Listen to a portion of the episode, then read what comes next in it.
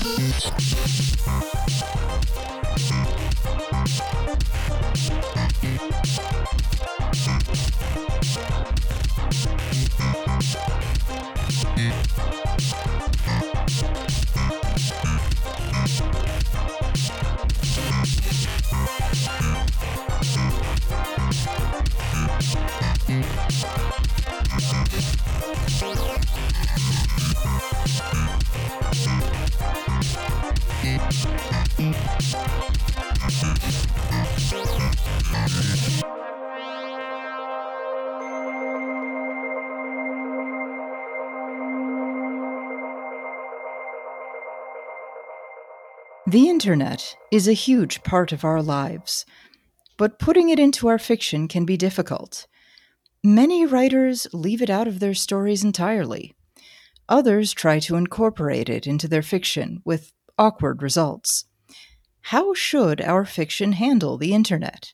Should our fiction try to handle the internet at all?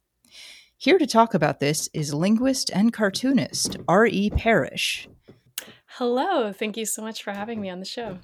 Yeah, thanks for coming on. Now, you suggested this topic. What is it that made you want to talk about it? Yeah, m- more so than I I do comics, but I don't write published written fiction or anything. So I'm, I'm more just a, a fan, uh, like a reader. And I've always been intrigued by how people try to incorporate the internet or even specifically social media into novels especially those from the last like 10 years or so and how how rare it is that that I that I personally think it totally succeeds and I just I find it fascinating the ways that it can be good and the ways that it it doesn't work so much. So uh yeah. Yeah, it it's weird. I mean, it that you say that it can succeed but so often it doesn't. It's mm-hmm. it is odd, right? Because if you if you read older novels, if you read any 19th century literature, you're going to find there are tons of long sections where people write letters to each other. Dracula is, is diary entries mm-hmm. and letters. There are big, big sections of Pride and Prejudice where it's Elizabeth and Mr. Darcy writing back and forth to each other.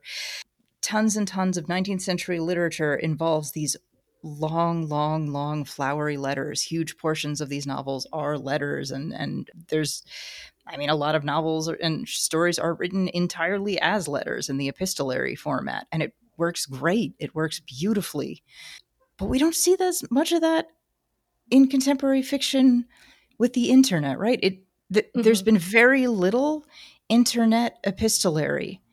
So I'm trying to figure out what what is it about the internet that lends itself so poorly to the novel as compared to long form letter writing. Right, I know. I, I remember like back when I was in like middle school or something, it was sort of uh, the mid 2000s and there there are this sort of wave of, of books that were written in AIM speak like right so uh for mostly for kids or teenagers so so not terribly serious just sort of documenting the the ups and downs of these these teenage protagonists lives and their interactions with each other and even though i mean those felt a little bit forced a little bit hello fellow kids kind of right. even at the time so yeah and and it's it's really not as common you're right as as the old fashioned actual letter epistolatory novel. And it's it's hard to say like do you think people are are scared of that? Or do you think they just think don't think it's a good idea? So you're you're you're a writer so what have you thought about stuff like this i guess I mean, my question. in my case i think it's the the issue of of time. I'm trends move fast social media internet trends move fast you know slang the the platforms that are popular the way people communicate the expressions they use it all moves super fast and publishing moves so slowly right mm-hmm. like between the time when you decide i'm going to start a novel versus when your novel comes out is going to be years for the right. most part and by then it's going to be wildly different slang maybe you've I mean, if you'd started a novel in the early 2010s, what platform were people going to be on? What social met, met you might have a lot of young people on Facebook and like Mm-hmm. now you know it's it's for your racist uncle it's exactly. it's for your weird anti-vaxxer aunt it's not for young people anymore or like oh my god what memes were people using 5 years ago what were people using reaction gifs back then or i mean now it's like oh god that means you're older now it, it's not Mhm. a cool young person anymore so if i'd like started a novel trying to involve trying to write about the internet and incorporate the internet and social media in it in the way that it's incorporated into our real lives which is such a big part of our lives and a big part of why how we communicate it would be hilariously outdated Hmm. by now or or i guess i'd have to like use a fake name like you wouldn't call it facebook you'd call it something else but then it's usually pretty obvious like all right this is just a stand-in for facebook this thing you're Exactly. describing. this is like especially because right now like what are young people on i guess young people are on tiktok or something now there's not really a way that you could oh just change the name but the way you interact on facebook is wildly different than the way you interact and, and engage with other people on fucking tiktok it's such a Mhm. crazy different experience it's a different way of engaging so this thing that was very up to date and, and very modern is now like okay grandma Right. Exactly. and and I think that's even worse if you see writing that tries to sort of incorporate either either memes or like certain turns of phrase that are popular like it, that that stuff comes and goes so quickly. It it's so easy to date yourself with including stuff like that in in fiction. Yeah, I, I mean, I guess you'd have to come up with fake memes and, and fake slang or something, Right. but that's really hard to do effectively. exactly. It still sounds very hello, fellow kids. exactly. Yeah, I I became interested in this topic. I'm gonna read from an just a really quick excerpt from a an article from Prospect magazine, which was written by Imogen West Knights um, about what is called the internet novel, which came out last year when there was this sort of crop of fiction that was about social media, and so there was this sort of topic online in in fiction circles, I guess, for like a week.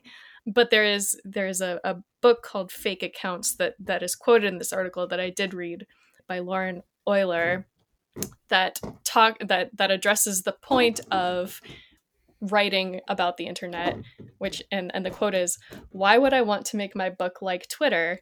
If i wanted a book that resembled twitter i wouldn't write a book. I would just spend even more time on twitter. And so this article says it's probably true that we don't want to read books exactly like twitter social media offers the highly simplified form of storytelling and initially more addictive pleasure than the slower deeper ones of literature the point is not to enact a sort of warped Turing test in which the writer tries to mimic a computer as closely as possible, but the style doesn't render things exactly like a Twitter feed, and it does, in my view, get to something true about the way the internet has affected our minds. So, yeah. yeah, yeah. Not just the, the pace, that's a good uh, idea of time. And because it's not just the pace at which social media changes, but it's the pace at which we read on social media versus mm-hmm. like you've got to think that when it's posting it's these little things you're firing off a little bit at the at a time very very quickly you don't really take a lot of time to think about a post and craft a post and if you look at your feed on whatever social media platform it's very much an endless now it's these little ephemeral things that are meant to be like eaten and then forgotten. You know it's like eating potato chips. You just eat a potato chip and you never think about that potato chip again. Whereas letters at least old fashioned writing letters people would really like sit down and carefully compose these and when you're sending them especially in like ye olden times you're thinking it's going to be a while before Right. this thing reaches the destination. So the relationship between like elizabeth and mr darcy writing each other letters i th- feel is temporally is a lot closer to the relationship between writer and reader of a novel Yeah. than than to you know twitter user and twitter follower Yeah, I can think of a recent book that that sort of tried to get around this by having the two it's it's Sally Rooney's most recent book, Beautiful World, Where Are You, where she had the sort of two main characters email each other in this they deliberately chosen to write each other like letter like emails instead Hmm. of c- conversing on social media so that I well, I'm just guessing here possibly because it is uh, either easier or more fun or more appealing to write than than something like writing Instagram DMs between friends or something. But it is much more like something like Dracula or or another sort of old fashioned epistolatory novel than something that incorporates I don't know characters DMing each other. Like I said, right. Mm-hmm. And there's also there's also the reality that a lot of the the communication online isn't just text. You know, you're sending emojis. You're sending if if you're um, in your 30s or older, uh, mm-hmm. you're sending animated gifs or reaction images and maybe you're sending links to things, video clips, blah blah blah, which mm-hmm. like a book you don't you're not yeah. going to do that. no. You, you can't physically do these things in a book. If you tried to, I think it would be, at least for me, it would be a little tiresome, you know? Yeah. Like, just, just, when you see an emoji in a book, it's just like, no, no. Even exactly. if you use emojis in real life, when you see them in a book, just, oh, no, I don't like this. Exactly. And I'm also thinking of the style communication in, in DM is a lot a lot more glib. Mm-hmm. A lot of the time, it, it, it's very glib and, and short and quick, and a lot less eloquent and flowery. Mm-hmm. You know, and and it's, it's fine because in a short post, that sort of glib and, and breezy style works. But right, if, like 200 pages of that, it, yeah, it's gonna get like all the characters are gonna talk in a very samey way if you want to make it anything approaching realistic because no one's bothering to to craft their own voice in an Instagram DM, or at least I don't. Right. When I'm talking to my friends. Yeah, you know, now that you mention it, there's an internety way of communicating too mm-hmm. that's also particular to each social platform. There's a very Twitter irony type of way. There's right. a very Facebook uncle type of way to talk. Back in the live journal days, there was a very live journally type of way of talking. There's a something awful type of way of talking, and mm-hmm. everybody mm-hmm ends up sort of writing that way. Right. E- even if you have your own very unique writing style, you sort of end up writing things that way. And again, it works on a message board or something, but 200 fucking pages of all these people who end up using the same cadence is mm-hmm. it sounds like a nightmare to read this shit right exactly no i i i wouldn't i'd tap out yeah i don't think i could i could take it yeah, so I guess the the other aspect of internet fiction then and uh one of the reasons why I thought of this topic in the first place was actually reading your short story, The Empath, uh, oh. when that was published, and not that that like is is like about about the internet, but it seems sort of influenced by ideas from the from the internet or, or social media to me at least. So uh i guess the, the other sort of side of that coin being uh, people trying to portray the way of thinking that comes from being online in fiction as opposed to literally portray being like there's a new dystopian app uh, could it be bad or whatever? Right. the so, Black Mirror way. Exactly. what if your mom wore an app? What then? exactly.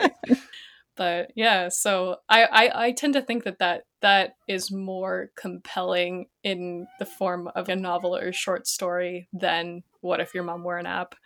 Personally, I, it definitely I think kind of ages better. Mm-hmm. Like absolutely. if I, I imagine if I, because the empath absolutely was about a kind of rhetorical style or, or social mm-hmm. dynamic that is very prominent online. But the story does not take place online. It takes place in the forest with no computers or cell phones, right?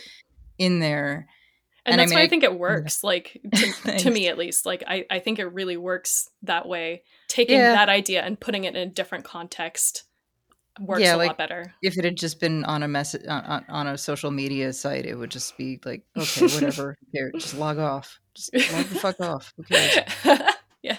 And it wouldn't exactly. age very well. People in the forest, that ages quite well. There will still be people in forests in a hundred years, probably. That no, there's probably not going to be a Twitter in a hundred years. Thank God. Yeah, absolutely. Um, I I I'm gonna do the horrible thing I always do now, and I I joke that every time I'm on a podcast, I I'm gonna talk about David Foster Wallace, except That's for okay. the time I was on a David Foster Wallace podcast when I really wanted to talk about Dune. Um, it can never win, but there's this there's this essay that he wrote in the early 90s that probably a lot of people ha- are familiar with or, or have heard of. It's about sort of television and fiction called E Unibus Pluram. And he's talking about sort of postmodernism, irony, and the current state of American fiction. And his his sort of focus was television, as opposed to the internet, which I think is probably more more of a concern for for people of our generation. But um, right, I mean, he was. This is '80s and '90s. It was exactly. all TV. I mean, Don DeLillo wrote mm-hmm. White Noise, all about TV killing your brain and things. Exactly. Yeah. So he he's sort of describing here, and I'm gonna I'm gonna quote from this as well because uh, if I try to paraphrase it, I'm gonna mess it up. But he's talking about image fiction and uh, this sort of particular response to television that was sort of then popular or or prominent in in in American literature. So the the the essay says. Uh, the particular, the, the particular fictional subgenre I have in mind has been called by some editors post postmodernism and by some critics hyperrealism. Most of the younger readers and writers that I know call it the fiction of image.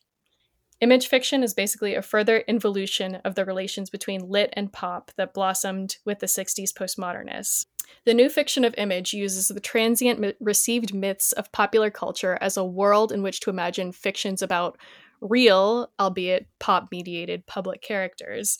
Early use of imagist tactics can be seen in the DeLillo of Great Jones Street, the Coover of The Public Burning, and in Max Apple, whose 70 short stories, The Oranging of America, projected an interior life onto the figure of Howard Johnson. It's a, it's in the last couple of years though that the image fiction scene has really taken off. A.M. Homes's 1990 The Safety of Objects features a stormy love affair between a boy and a Barbie doll. Vollmann's 1989 The Rainbow Stories has Sonys as characters in Heideggerian parables. Mark Leyner's 1990 campus smash, My, Gu- My Cousin, My Gastroenterologist, less a novel than what the book jacket copy describes as a fiction analog of the best drug you ever took, features everything from me- meditations on the color of carefree panty shields wrappers to Big Squirrel, the TV kiddie show host, and Kung Fu Mercenary to in- NFL instant replays as an X ray vision, which shows leaping skeletons in a bluish void surrounded by 75,000 roaring skulls. One thing I have to insist you realize about this new sh- subgenre is that it's distinguished not by a certain neo postmodern technique, but by a genuine socio artistic agenda. The fiction of image is not just a use or mention of televisual culture, but actually a response to it. An effort to impose some sort of accountability on the state of affairs in which more Americans get their news from television than from newspapers, and in which more Americans every evening watch Wheel of Fortune than all three network news programs combined. And please see that image fiction, far from being a trendy avant garde novelty, is almost atavistic. It is a natural adaptation of the hoary techniques of literary realism to a 90s world whose defining boundaries have been deformed by electric signal. For realistic, realistic fiction's big job used to be uh, to afford easements across borders to help readers leap over walls of self and locale and show us unseen or dreamed of people and cultures and ways to be. Realism, realism made the strange familiar. Today, when we can eat Tex Mex with chopsticks and while listening to reggae and watching a Soviet satellite newscast of the Berlin Wall's fall, this is very 90s, yes. um, i.e., when darn near everything presents itself as familiar, it's not a surprise that some of today's most ambitious realistic fiction is going about trying to make the familiar strange in doing so, demanding fictional access behind lenses and screens and headlines, and reimagining what human life might truly be like over there across the chasms of illusion, med- mediation, demographics, marketing, image, and appearance, image fiction is paradoxically trying to ex- restore what's mistaken for real to three whole dimensions, to construct an, a un- univocally round world out of disparate streams of flat sight.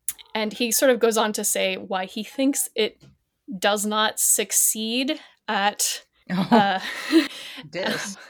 yeah, no. Uh, he, he talks about um, He says it's not the rescue from a passive addictive TV psychology that it tries so hard to be, right. because most imagist writers render their material with the same tone of irony and self consciousness that their ancestors, the literary insurgents of beat and postmodernism, used so effectively to rebel against their own world and context.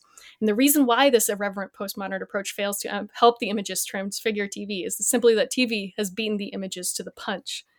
The fact is that for at least 10 years now, television has been ingeniously absorbing, homogenizing, and representing the very cynical postmodern aesthetic that was once the best alternative to the appeal of low, over easy, mass marketed narrative. And how TV has done this is blackly fascinating to see. So, anyway, sorry, that was a very long passage, but I That's think okay.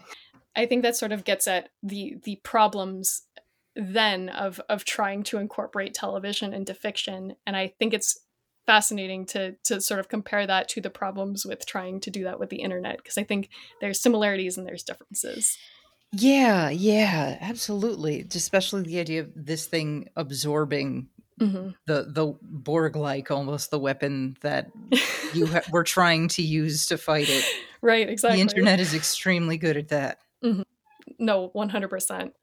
And I think the difference between TV and the internet is that TV is something sort of unidirectional, like it's yeah. it's coming at you, whereas the internet is obviously you're you're part of it, and you're you're influencing it in in maybe a very small way, but in a in a definite way. Right. Mm. Right. So yeah.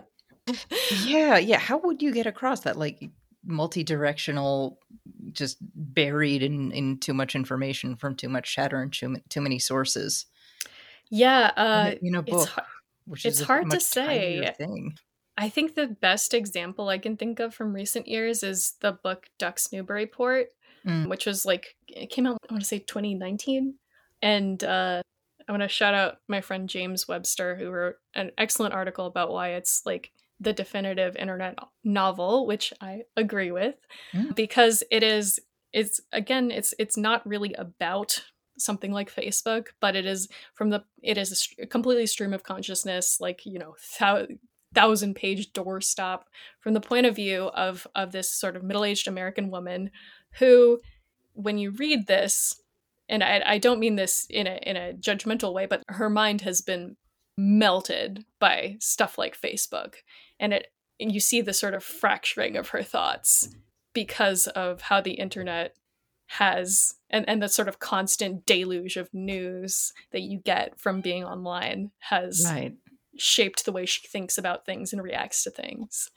And I, I, I think it's fascinating. I think it is really well done. And and i think that's one of the best ways you can do fiction about the internet yeah, yeah. Let's think of some other. Well, let's take a look at some other uh, writers and other people who've mm-hmm. done some really good novels or short stories about the internet. I've, I've got to plug June Martin's flash fiction piece in Blood Knife.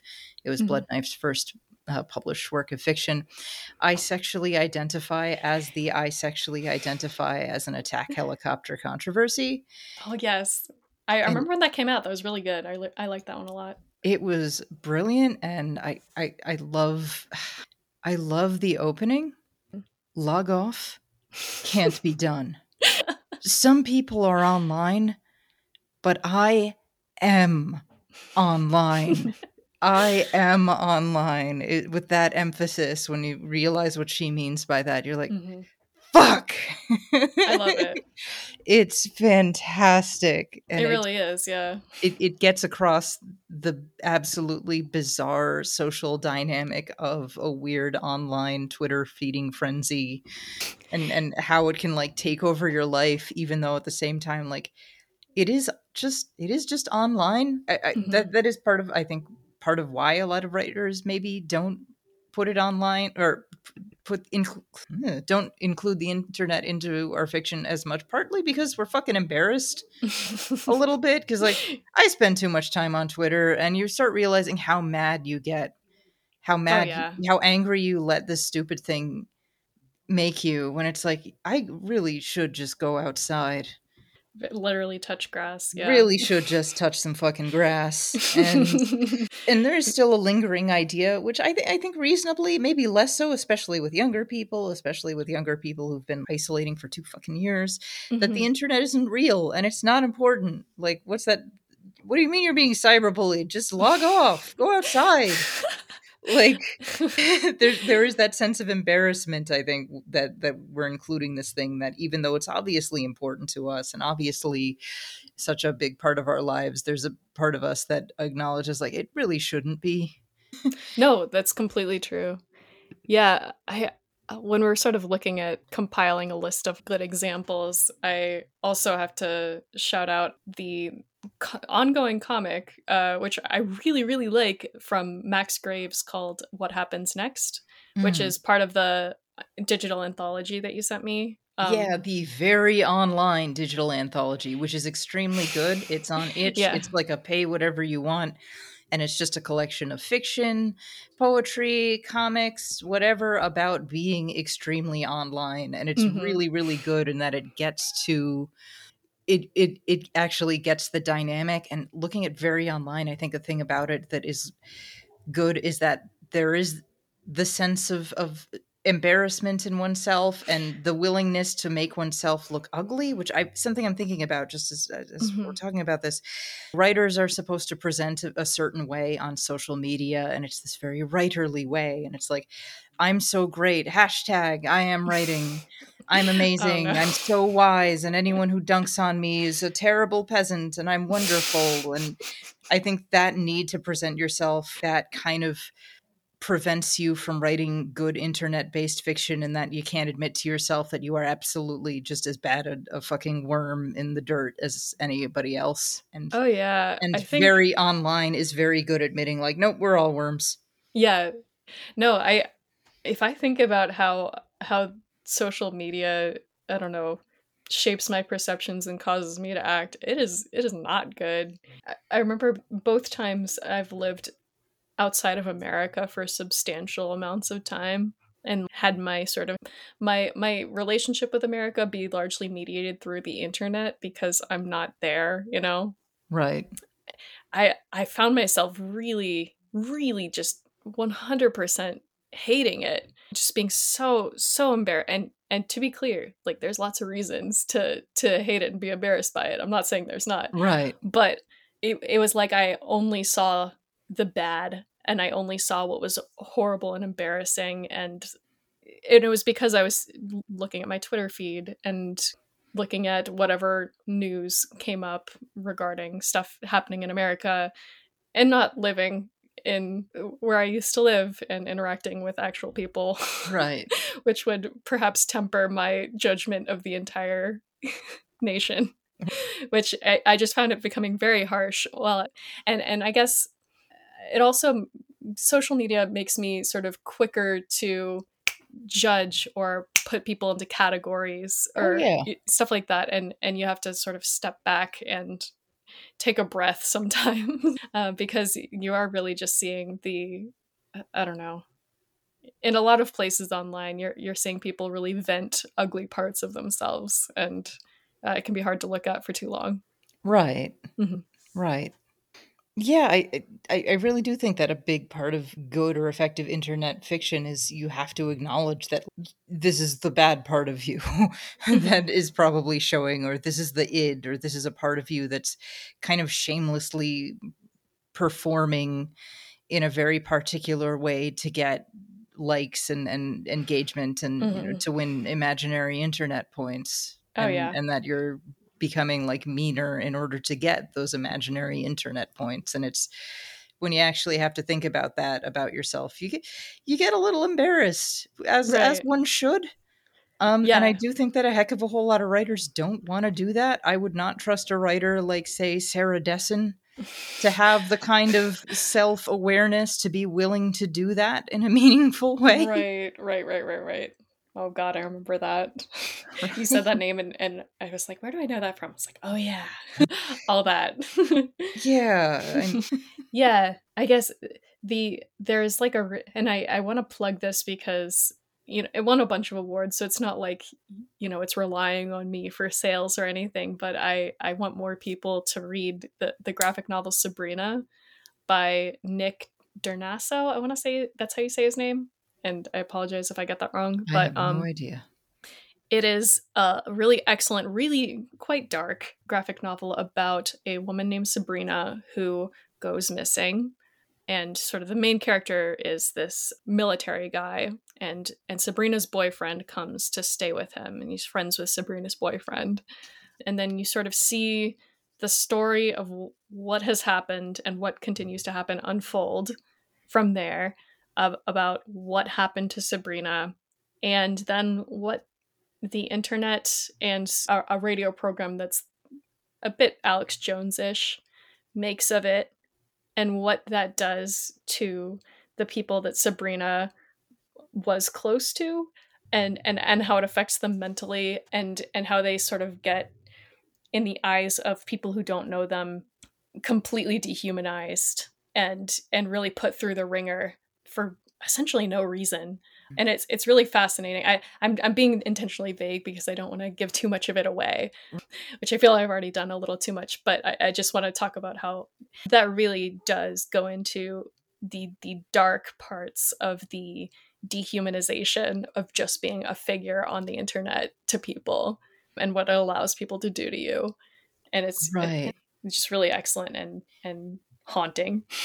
Yeah, I'm wondering, like, has there been a really good piece of fiction that's similar in format to the whole these weird situations where not not just a murder victim, but also maybe a living person becomes an obsession of the internet? I'm thinking mm. specifically of the horrifying story of Chris Chan, who's Oh a person who's just been like kind of stalked or followed Yeah. by this crowd of anonymous people for what, at least 10 years? There is more information on Chris Chan's life than there is about fucking Abraham Lincoln.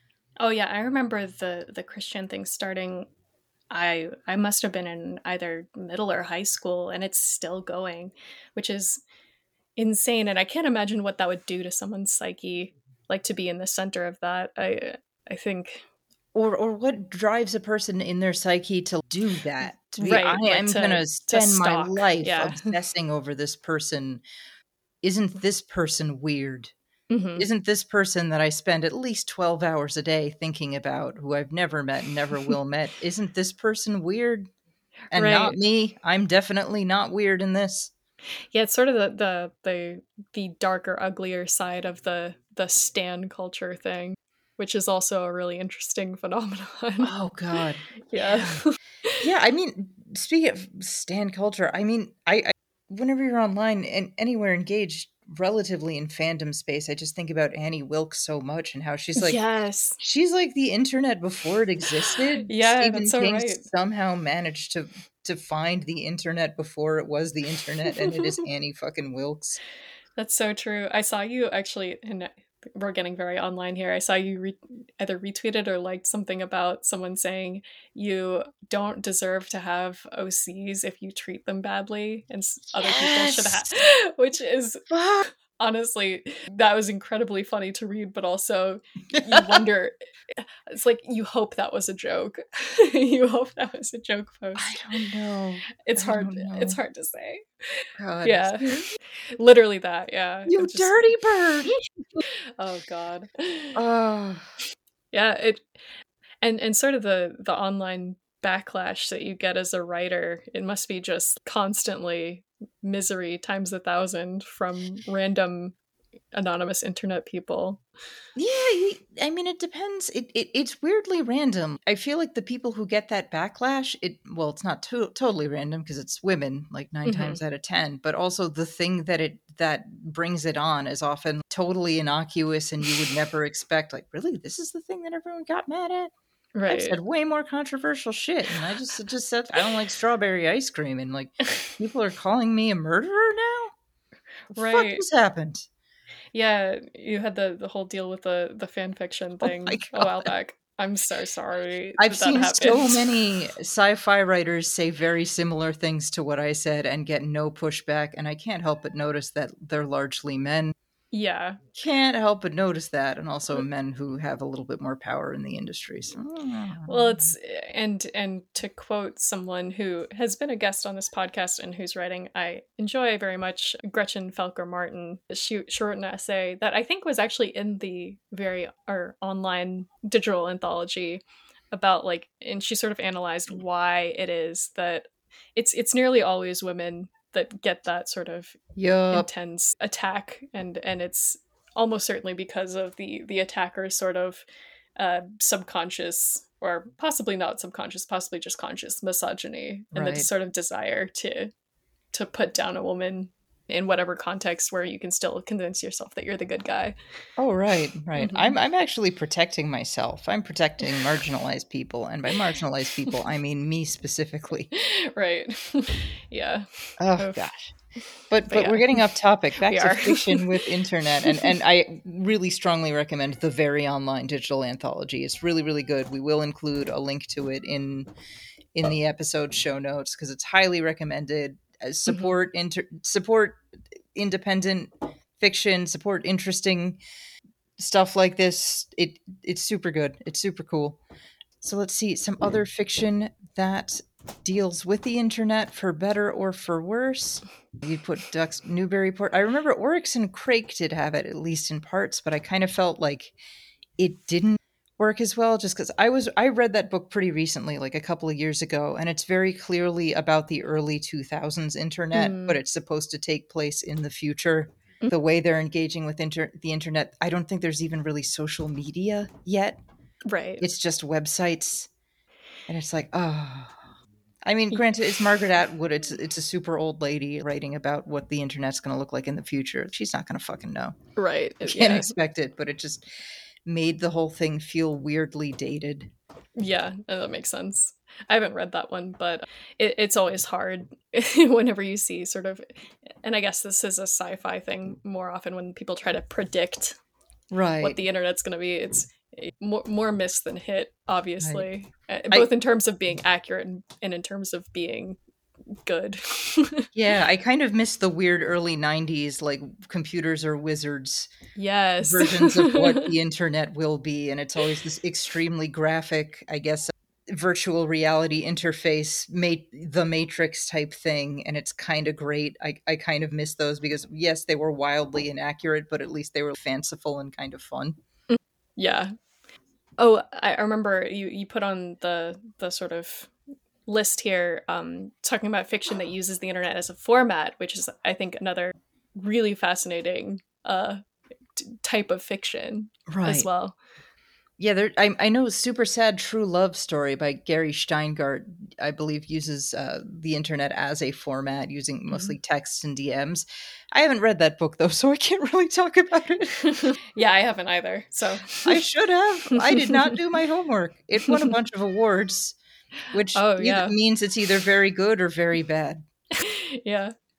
No, I I definitely I I see you wrote down Ted the Caver here. I loved that's an iconic piece of internet fiction to like internet based fiction to me. Yeah, yeah, I feel like internet based fiction is definitely like a different animal. Like Yeah. And that's using- like a very like web 1.0. It's such a good like part of why that's so good to me is it's like a, a, a snapshot of of the way the internet used to be in addition to being the like spooky story that it is.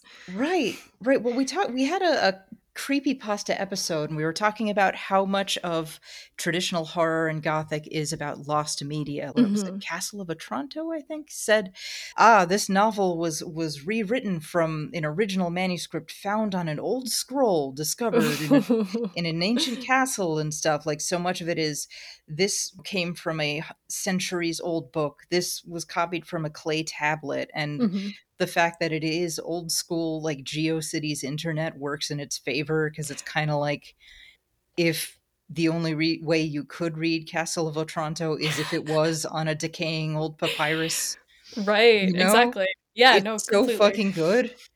No it's awesome.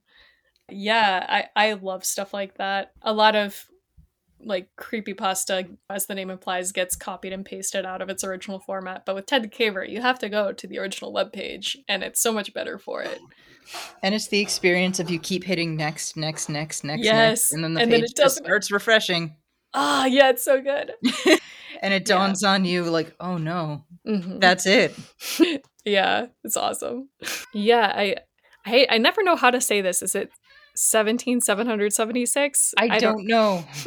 I don't yeah, I've never written it, but uh, that's that's a great one. It's obviously. brilliant. It really uses the internet as as a platform for fiction in just a fantastic way of of incorporating Google Maps and videos and audio and and and scrolling text and and it incorporates so much into this amazing extent. I don't know if I've ever seen someone use the internet so effectively in in such a varied way on Mhm. web-based fiction. It's not just let me put some words on a page, but it's like I know it's super corny to say it's a multimedia experience, but it is, Yeah, and it works.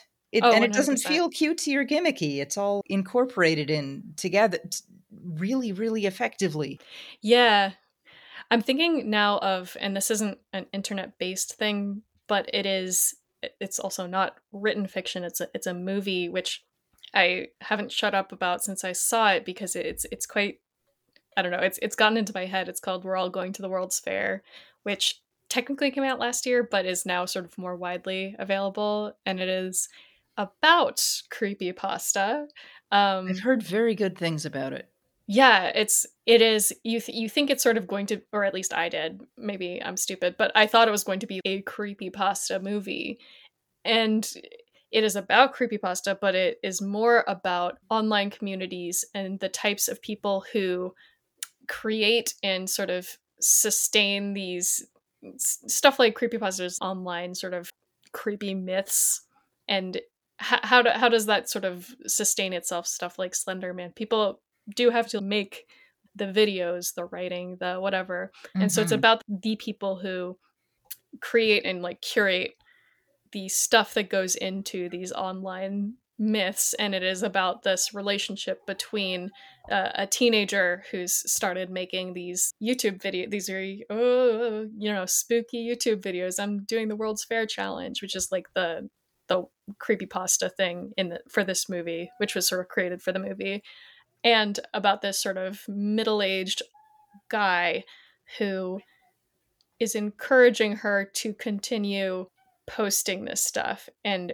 what what is so fascinating and really got under my skin and, and was scary about this movie to me was was less so the the the myth of the world's fair or whatever and more the very odd relationship the very odd hard to pin down relationship between these two characters like what what exactly does this guy want? Is he is he trying to is he deli- is he sort of like a, a writer in a way? Is he trying to curate this online community because he likes the story and he wants to create a story? Does he there's implicate there's sort of hints that he might think it's actually real.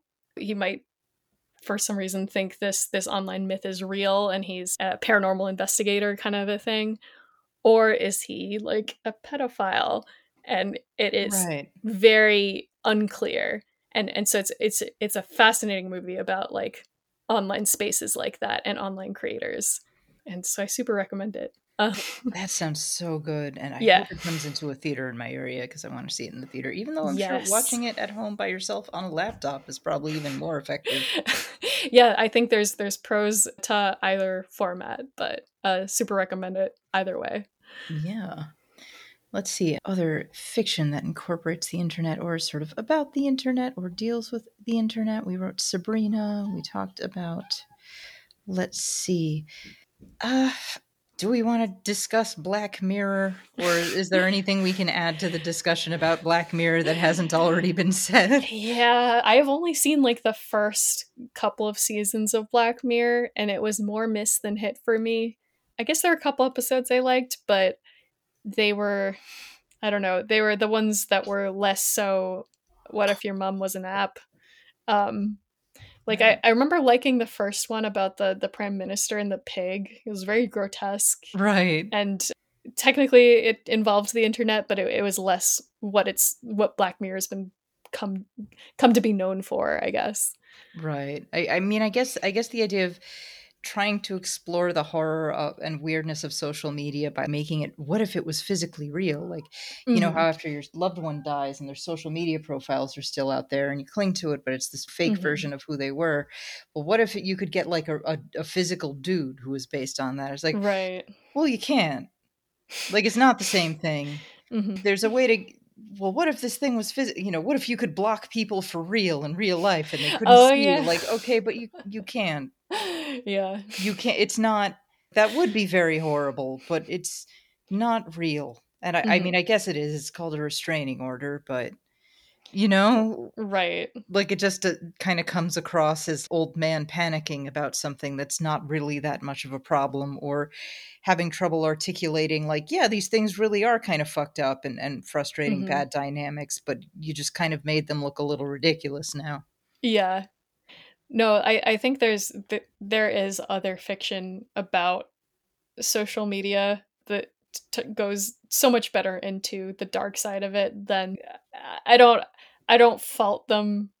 I don't fault anyone for trying to do stuff like that with right. with science fiction or or whatever they choose right, to. Of course. Yeah, but I think stuff like the comic "What Happens Next" or stuff like Sabrina goes so much more into what's dark about it. And maybe that's maybe that's a personal preference just because in both cases i think they focus a lot on the interactions between the characters like yeah. the the, dyna- the interpersonal dynamics and and how they're affected by various fucked up internet cultures things in in whatever re- either removed or very very direct way.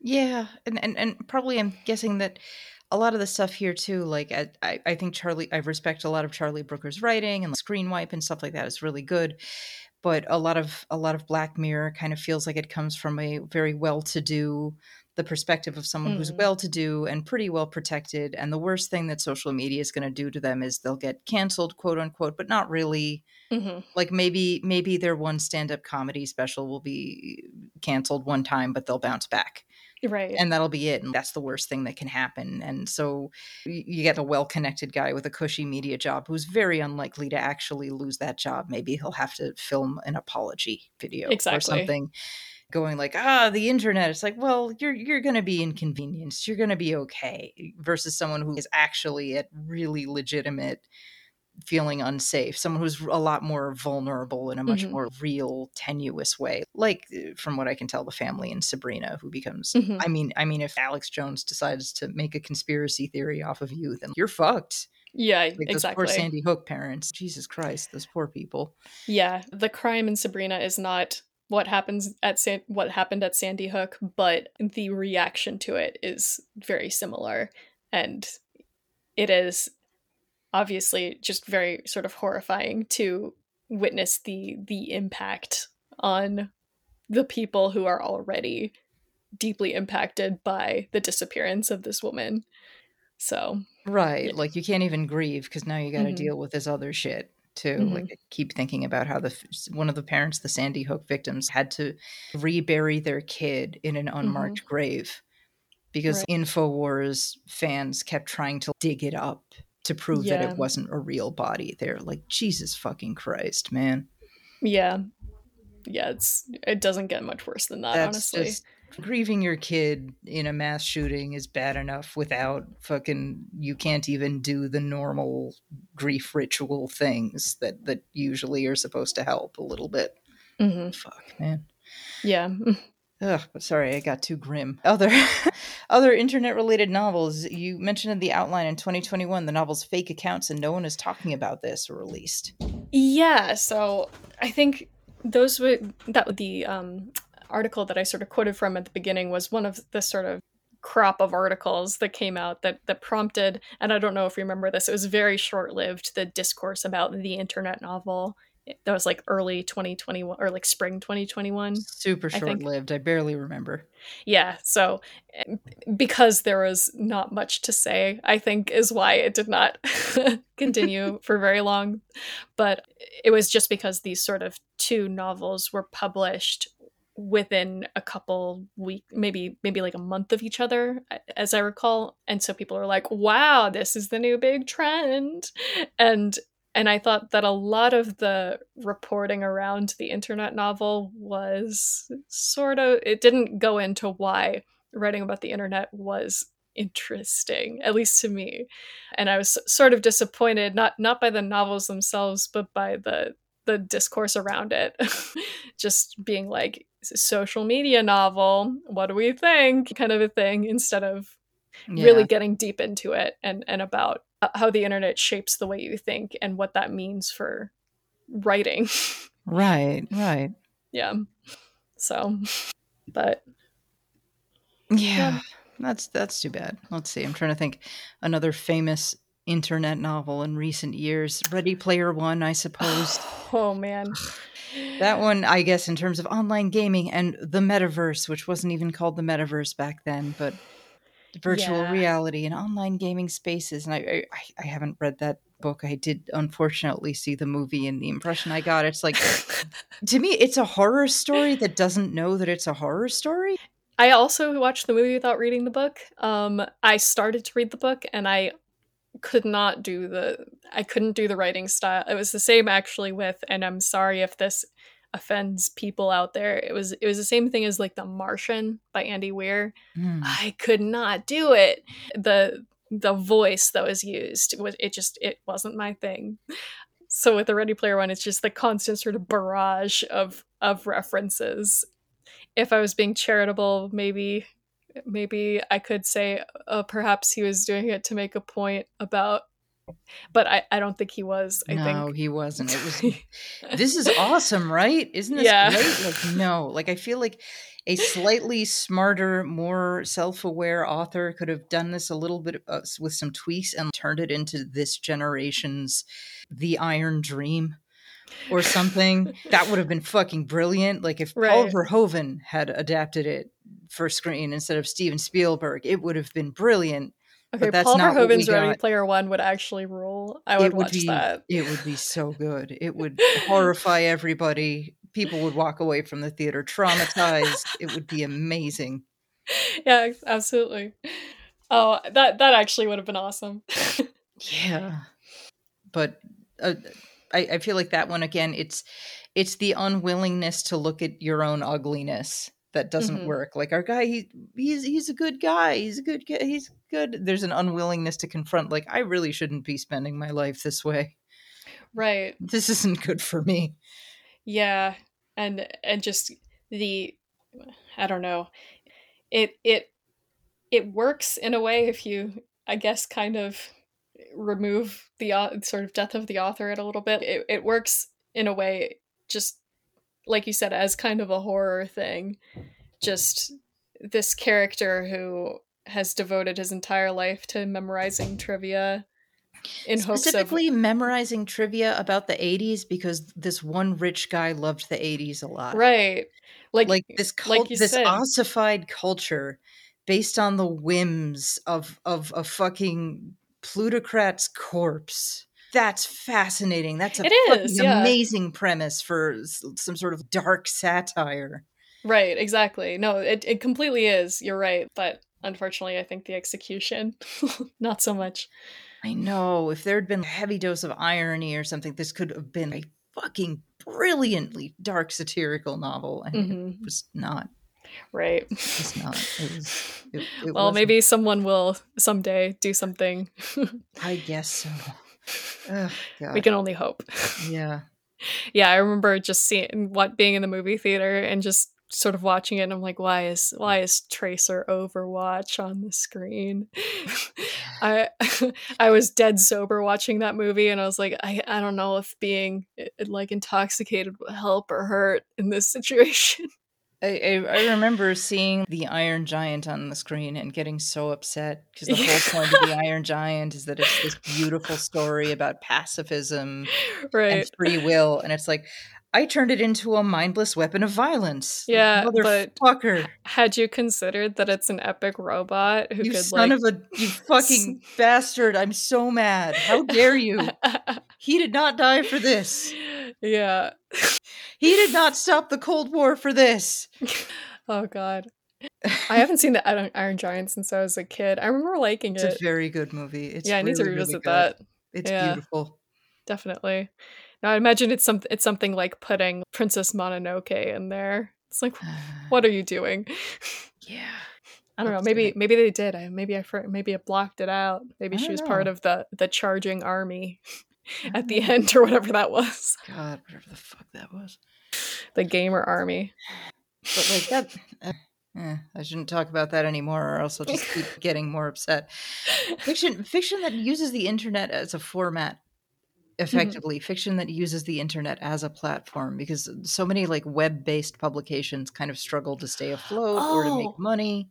I, I just thought of an example of a oh. one that I, I quite like. Maybe and and maybe people will think I'm corny for liking this, but there's a it it's not necessarily like a creepy pasta, but it's called uh, Mother Horse Eyes or Nine Mother Nine Horse Nine Eyes, depending on how you want to pronounce that out familiar. loud.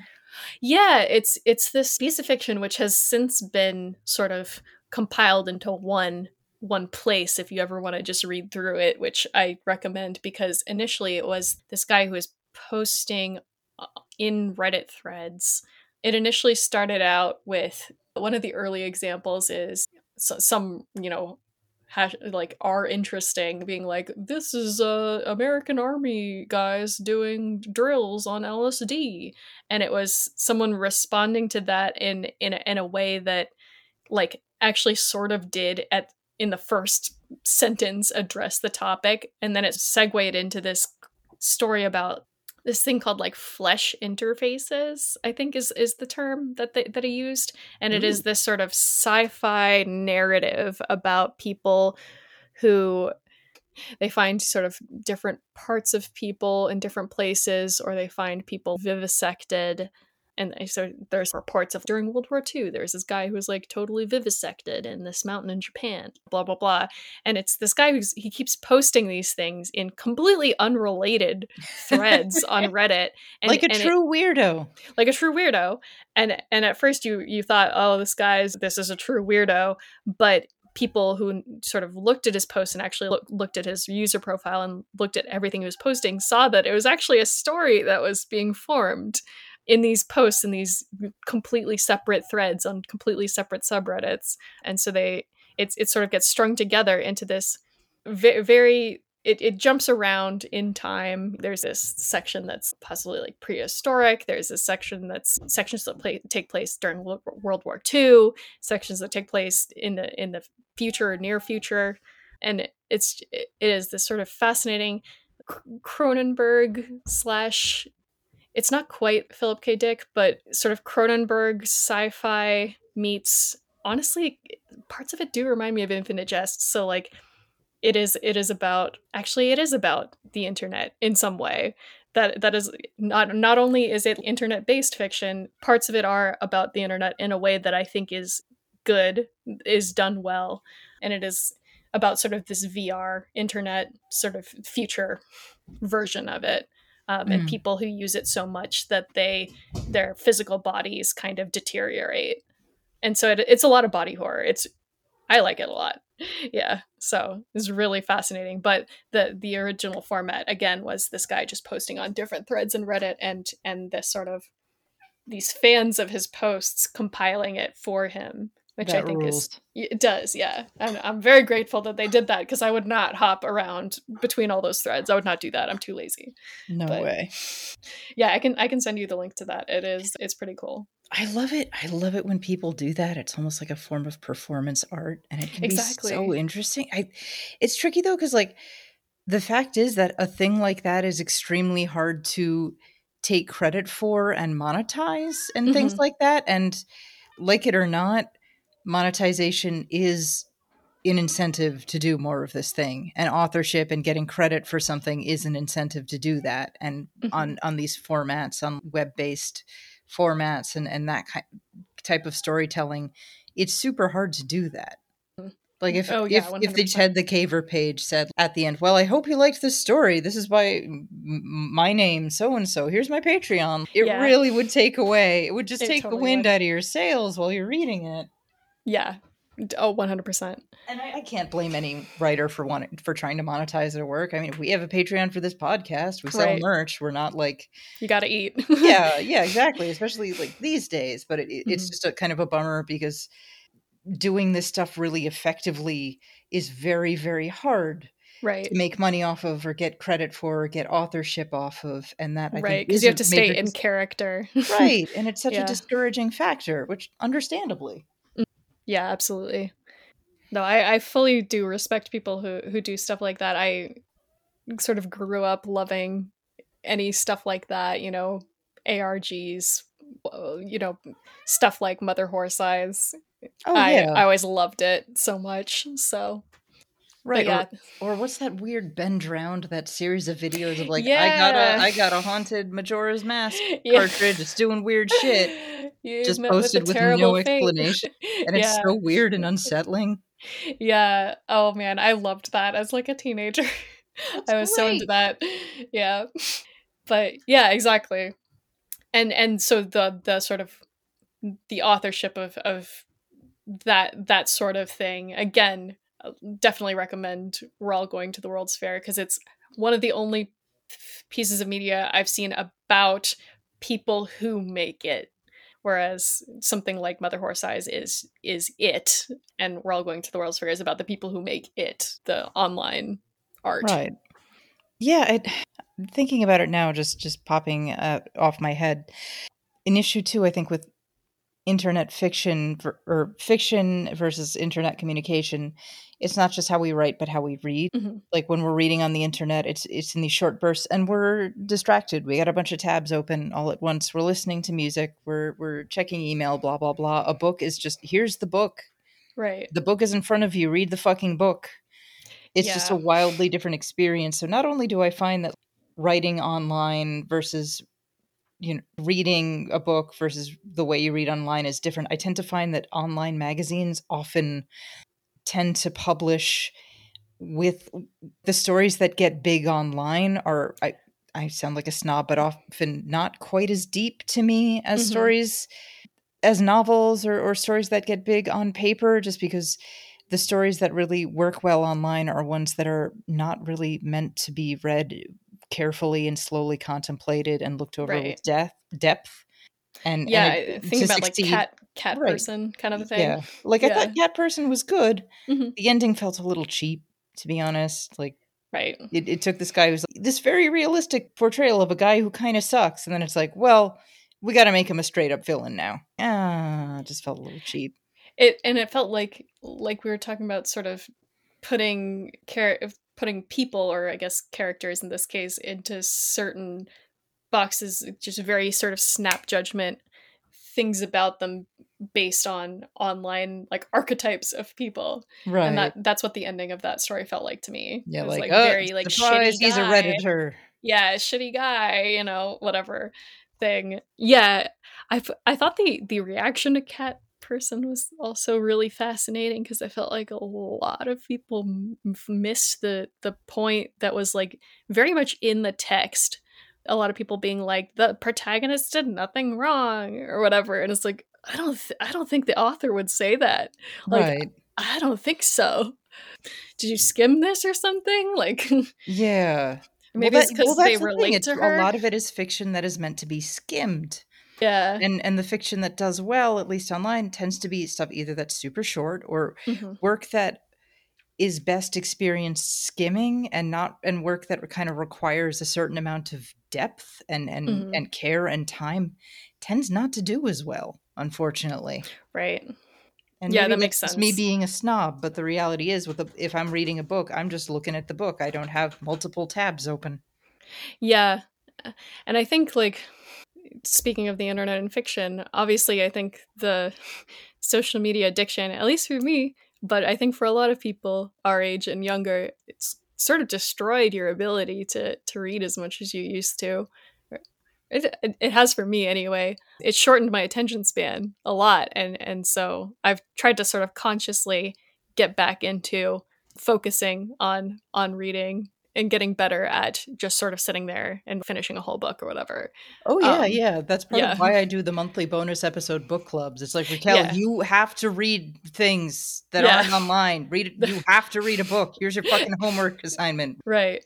And and you see like a lot of posts from people who are like, what happened to me when I was in the eighth grade? I could read five books a day, but now I'm a I'm an adult. I'm a former gifted child, and I'm an adult now, and I can't read anything except Twitter. And it's like, uh, I, I think Twitter's part of your problem there. Uh, genuinely, reading sure, and like, writing too. Uh, right. I've seen you see a lot of people. I, I, can be guilty of this to a certain extent, but people who talk about, oh, I, I hate writing. I'm never going to finish this book. I want to be a writer, but I can't. It's so hard to write. It's mm-hmm. like, well, you you. It's so hard to find the time to write. It's like, well, you you just spent like three hours on Twitter. Right. Exactly. That could have been book time. Oh, 100%. And I want to be clear, but like for both reading and in my case drawing comics, I'm super guilty of this too. So oh, like, oh yeah. Uh, I I want to say this like with with total empathy or you know sympathy rather for people out there like yeah, I get it. Me too. But uh, I, I do some of my most productive fiction writing at work during downtime at the office because we have yeah. a firewall that blocks social media. Ah, oh, that's so lucky. I will when there is downtime, I will just write work on a manuscript or something and I usually get a fair bit of productive time because I I re- genuinely unless work interrupts me when I got to do work it's like yeah, I I can focus on this because I cannot mm-hmm. go on Twitter. I cannot go on social media at all. Yeah. No, definitely. So yeah, so it's it's it's fascinating fiction that sort of like Ducks Newburyport that that shows the way that your mind has been sort of Swiss cheesed by the internet, and your attention span is reduced, and your thoughts are jumping around all the time. It's interesting the the the sort of fun irony of that being a thousand page book that yeah. you need to sit down and read. Yeah, no kidding. Mm-hmm. But but it sounds good. I've heard extremely good things about that book from multiple people now. I liked it a lot. It is a it is a pretty polarizing book as any sort of thousand page doorstop. Yeah, no kidding. but I, I liked it a lot. I thought it was really interesting and and unique and like perceptive about you know a lot of stuff about the way we live now. Yeah, mm-hmm.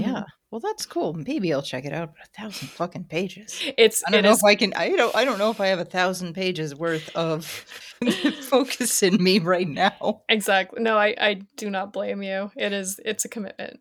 I, but... I was trying to read Blood Meridian for a book club, and my eyes kept sliding off of it. I couldn't. I'm not. I'm not in the right headspace. You know what? I'm. I'm gonna read. I'm gonna read Junji Ito for a book club. That's what we're doing. I need a book with pictures in it this month. I'm sorry.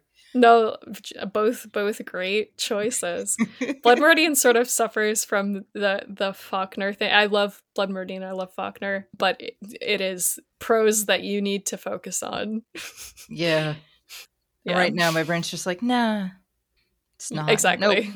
nope. You need to be in a very particular mood. yeah and it's it's just not there. So so I am looking at at pictures of spirals instead. It's pretty good. I love Uzumaki. It's a great choice. it's very good. Can't go wrong. so anyway, uh, we've been talking for about an hour. Was there anything else you wanted to add? Any any internety fictiony thing? Honestly, I feel like we covered a lot of it. Good. I, I can't think of anything right now other than uh, it's been, it's been really cool to talk about this with someone because I think it's like a really interesting phenomenon that obviously we will see more of in the future inevitably we'll see more of it in the future and we'll see how it you know changes and yeah. how people's reaction to it changes as well yeah I, I, look forward to seeing like how it's done well or seeing people succeed in it because that could be pretty interesting. I, I yeah. feel like sayaka murata could do an amazing job with it. Oh yeah. He is weird enough and breezy enough to to really make it work. I feel like um convenience store woman touched on the incel culture with that one character the the guy yeah a little bit. So that, or it's the story of a volcel versus an incel exactly. it it's so good. It is so good. Yeah no, I love that book. Yeah, so, I'm, it's awesome. I'm completely obsessed. I, mm-hmm. I fucking, oh my god, it's one of the most extraordinary books I've ever read. Yeah, I want to read her new one. I haven't read it yet, but I Uh, hear good things. Yeah, It's very good. It it goes full sicko mode. Um, and she's got a collection of short stories, I think, coming out this summer, and I am psyched. The instant it comes out, I am getting that book. awesome. I Yeah, will be like will a weird Star Wars it out. fan camping outside the bookstore to be to get it on opening day or something. exactly. Like Raquel, you can just pre-order this and have it shipped to you. No, No, I, I feel like I feel like uh, we, we gotta support the the weirdos out there. I, I I need to line up. I need to sleep in a tent for several days. I need to wear a, a konbini uniform to The, show the Barnes my and Noble devotion. doesn't know what to do. They're like, like what? Can, is this illegal? Like, Who is this? Why are you lining up? There's no one else doing this. You don't need to do this. exactly. I wanted to be first in line. There's no line. You're the only one doing this. There's no line yet. you wait for all the other the, the other real fiction heads to come out. That's right. up. The other Murata heads. Yeah. gotta think of like the the like stand name for for Oh, yeah. Murata. Sayaka Murata fan cams. Now I gotta make one. Anyway, spe- so so why don't we wrap it up? Where can Mhm. our listeners find and support your work? yeah. So I'm on pretty much every social media R.E. Parrish, P A R R I S H comics. My website is reparrishcomics.com. And I have a novella, graphic novella out, kind of if you can call it that. It's like a it's called Bra Amadeus, and it's a it's a parody of of Amadeus by Peter Right. Shaffer, but featuring frat boys. So you can uh, you can buy that from me online if I've you want. yeah, I've seen some of those comics. They're very good. Thank They're you. extremely funny. Thank you so much. It's a very, very, very specific parody, which I appreciate and respect. Oh, absolutely. I mean, I had to. I, I took my experience with with American Greek life culture, and I had to put it somewhere. So that's that's my love letter, love hate letter to to Greek life in college. Yeah, college. the combination of high culture and low culture, the and the fact that you chose Amadeus. Anyone could have parodied Star Wars or whatever. Anyone would rec- recognize. Like, no, I I will compare the the trials and tribulations of this frat boy to the maddening jealousy of the tortured Salieri. exactly. That, that's exactly what being in a frat is like. It's exactly like Amadeus. I am the patron saint of mediocrity. exactly. Oh god. Well, that's great. Definitely check that out. And and and you you've probably seen you've probably seen these comics around if you're if you're listening to this podcast. You've probably seen our guests' comics. They're very good. Thank you All so right. much.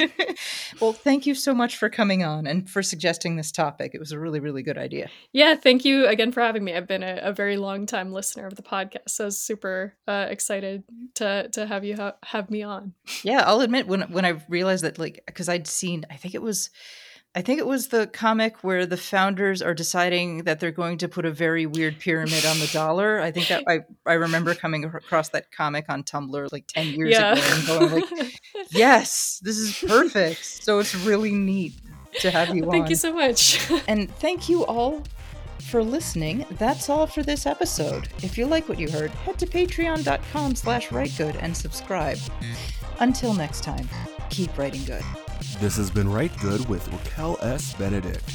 Hosted by Raquel S. Benedict and produced by Matt Keeley for KS Media LLC. Theme song by Surgery Head. This has been a Kitty Sneezes production. For comments and concerns, please write to us at ritegud at kittysneezes.com. That is R I T E G U D at kittysneezes.com. If you'd like to support us, please visit our Patreon at patreon.com slash ritegud. kittysneezes.com in color.